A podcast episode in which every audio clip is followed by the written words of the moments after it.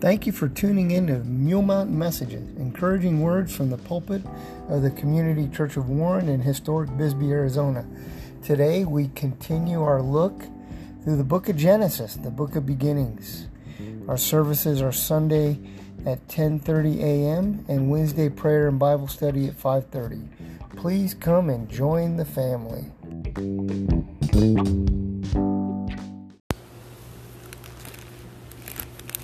All right. You know, since I'm a teacher, I like these books, these jokes here, these riddles. All right, so you former teachers out there, what animal always gets in trouble while taking a test? A cheetah, that's right. All right, and so why was the home economics class empty? The recipe said take one egg and beat it. So, all right. It's funny somewhere.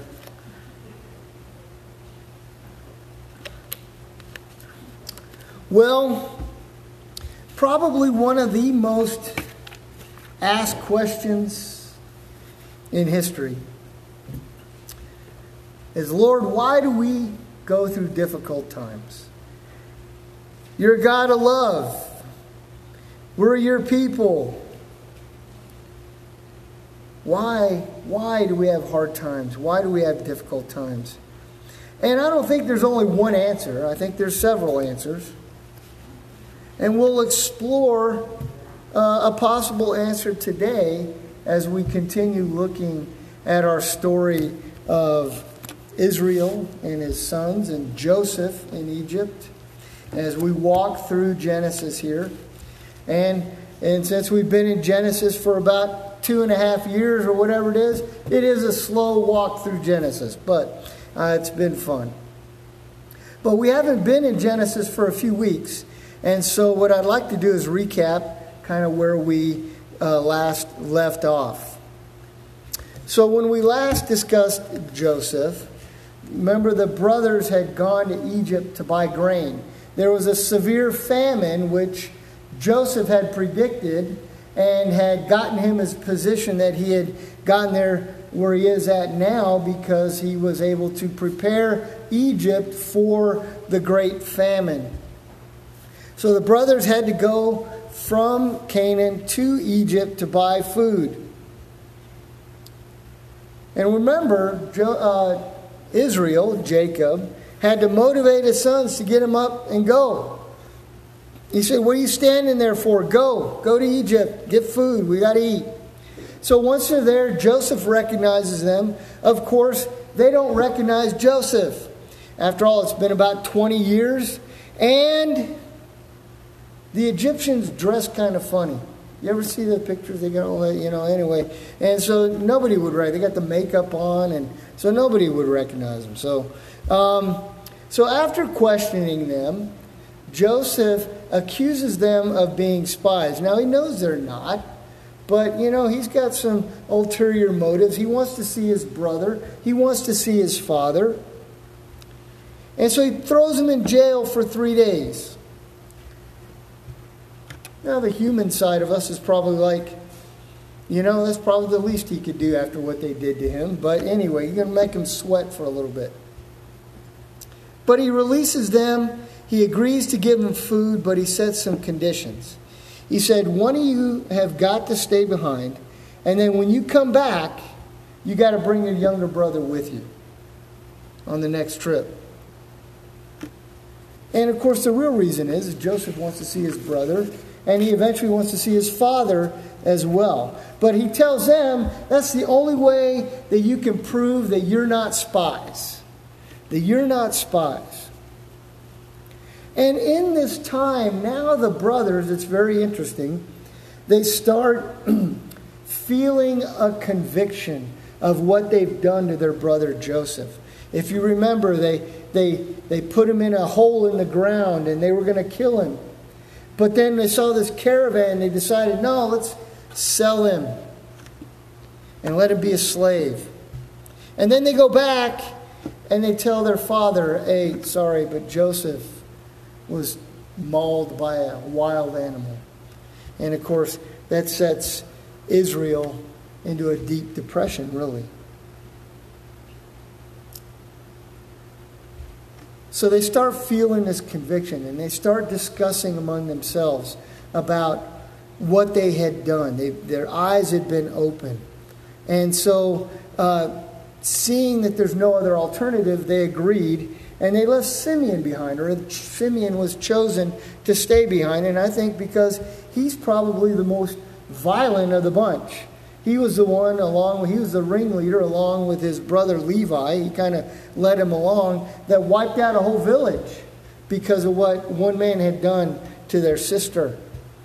He was just a very violent person. And so they decided that he needed, or Joseph decided he needed to stay in the jail in the prison while his brothers were away. So they leave. Simeon's behind. They're going. They got the grain. They go to feed their donkeys. And they open up, one of them opens up his sack. And the money that they had used to pay for the grain was in their sack. And now they're starting to get worried. Now they're like, oh no, what, you know, what happened? Did, you know, how did this get here? We now we'll never, you know, I mean, all the things go through their mind that would go through anybody's mind, especially if you're already feeling guilty. They're scared, but they continue on their journey home. Now, Jacob, I'll start calling him Israel because that's where they transition. But Israel now, he's very distraught. He's very upset when the brothers tell him of the conditions of going back to Egypt to get more food. He has to, Benjamin has to go back with him. Now think of Israel. He's lost Joseph as far as he knows. And now, and, and this is from his favorite wife. Now his brother Benjamin is going to be required to go. And he's just like, no, I can't do it. I can't do it. And so he lingers. He delays. Um, Reuben steps up and says, Hey, Dad, look, you know, if, if I don't bring Benjamin back, then you can kill my two sons. To which his two sons were like, Gee, thanks, Dad. I appreciate that. Do we get a vote in this? And apparently not. That was a joke, you guys. That really wasn't in the Bible. I just kind of had that. So, man, you guys are a rough crowd today. You still thinking about the egg and beat it, right? I got it. So. Um, but Jacob, Israel, he hunkers down and, and he doesn't make a decision. He doesn't make a decision until what? They start running out of food again. Now something has got to be done. And so this is where we're going to pick up from today. And in Bible, and the Bible tells us in chapter 43, says the famine was severe in the land. So there's no food anywhere except Egypt. And it came to pass that they had eaten up the grain which they had brought with them from Egypt, and that their father told them, Go back and buy us a little bit of food. Now, to which then Judah rises up and takes a leadership role. And he said, Look, Pops, we can go back and get food, but we've got to take Benjamin with us. If we don't take him with us, then they're not, we're not going to see the man that we were dealing with. We're not going to get any food. And, you know, starvation, I guess, is a pretty big motivator, right? There's nothing like the potential of seeing your family starve before your eyes to humble even the most prideful heart. And I think what you see here is God beginning to work in the heart of Israel. But what's interesting is the one that Judah rises up. It's not Reuben, not the firstborn. It's Judah that rises up and takes the lead among the brothers. And it's Judah that tells them, hey, we've got to take Benjamin with us. Now, Jacob is starting to change, but not quite yet. And he, and he, and he just kind of lashes out. And he says, Why did you deal so wrongfully with me as to tell the man whether you still had another brother? And he's playing, taking the blame game. This is all your guys' fault. If you wouldn't have said that you had another brother, then Benjamin wouldn't be at risk. Well, you know, we all tend to want to play the blame game sometimes. And we all want to lament at times. But blame games are usually pretty useless, aren't they? They don't accomplish anything, they don't solve the problem. Jacob blaming his sons didn't solve, didn't put food on the table, did it? So that was just a, an outburst on him. And Judah says, Look, we had to tell him what we did. He asked us. We don't know how he knew, but he asked us about you. He asked us about our brother. He asked us. We had to tell him. We couldn't lie. If we, would have lied, he would have known.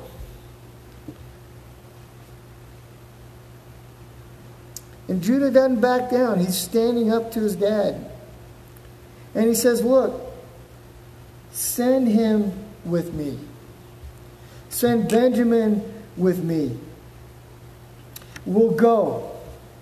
We'll go so we know that we can live. We won't starve to death. Both you and me and all the children. And he says, I myself will be surety for him. From my hand you shall require him. If I do not bring him back to you and set him before you, then let me bear the blame forever. You notice the difference between him and Reuben. Reuben said, Hey, take my kids. You can kill my kids. Of course, as parents, we probably all thought that at one point in time. Take our kids, please. But, but you know, Judah, if you remember right, he knew the pain of losing children. He knew the pain. He had two sons that died. And he said, Look, I'll, I'll be responsible. I'll be it, and you can curse my name forever. And, and he's, he takes responsibility. And in a way, I guess that helps Israel because the next sentence it says, Oh, let me, before I get there. And Judah reminds him, saying, Look, if we would have went back when we should have, we'd be back by now we wouldn't be in this situation. Which is kind of obvious.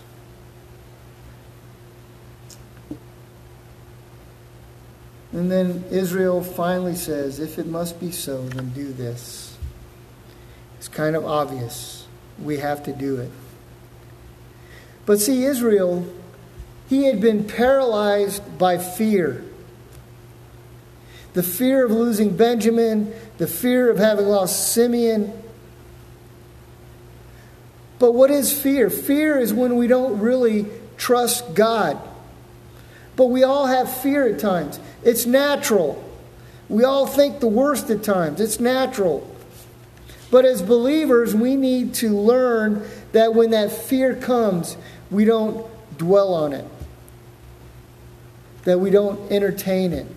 That what we do is we say, okay, yeah, I'm afraid, but God, I'm coming to you. I'm coming to you. What did Jesus do in the garden?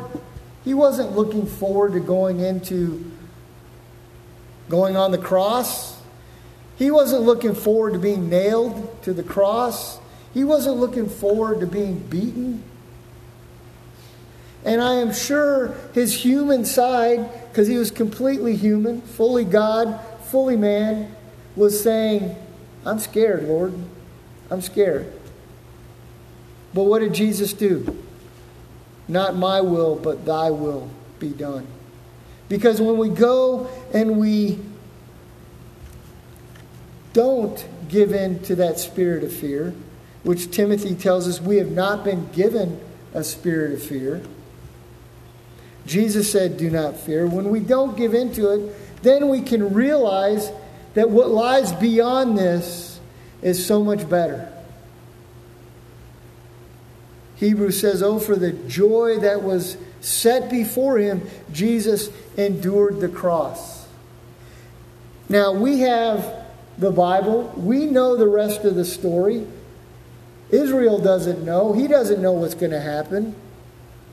But we know what happens is a great blessing. That by looking to God, by trusting God, by releasing Benjamin to go with Judah and the guys, that there's a blessing waiting for Israel.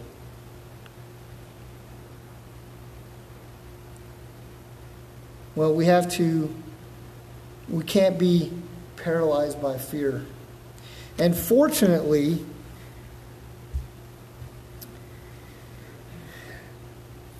Jacob finally makes a decision before it's too late. He says, Go, take these delicacies, take double the gold, take Benjamin. And he finally prays. He says, May God Almighty give you mercy before this man. So now we see that Israel is finally kind of turning back to God. He's kind of at least looking to God that, that whatever it was, that bitterness, that hurt, that fear is going away, and he's looking to God.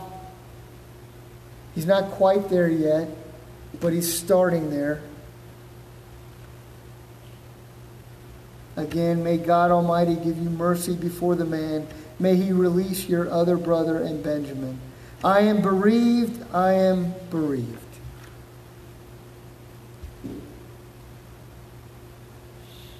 Unfortunately, we tend to rely on God as a last resort.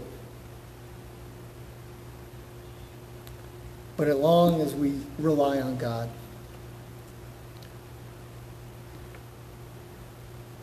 But what had happened had to happen. So we go back to our question why did these things happen? Well, unfortunately, things happen like this because that's when we tend to look to God. When all else is done, when all else has failed, when all else, eh, you know, everything we've tried, and we get to a certain low point, and then we look to God. We look to God and say, Help me. I don't have any other choice. So maybe that's one reason people go through hard times to increase our reliance on God. I don't know about you, but when times are good, I'm not looking at God as hard as when times are difficult.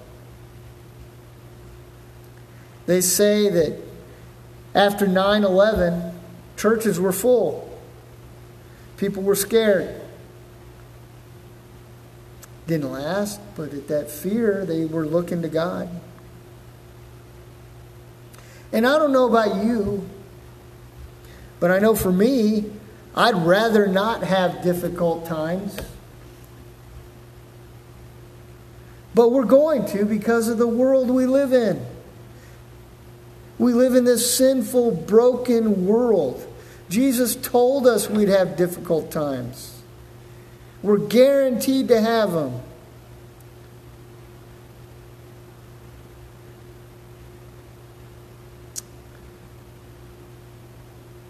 Well, Israel had them.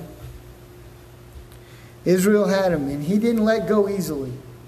He didn't let go, but he was letting go. And in spite of what his heart was telling him, you know Israel's heart was telling him what? Don't let Benjamin go. Don't let him go. I can't I couldn't trust his brothers with Joseph. How can I trust Benjamin with his brothers? There's all sorts of stuff going through his mind. But in spite of what his heart was telling him, he trusted God. You know, the Bible says that our heart is desperately wicked. Who can know it? So when you hear people say, oh, follow your heart. No, don't follow your heart. Follow the Word of God. Follow the Word of God. Look to God.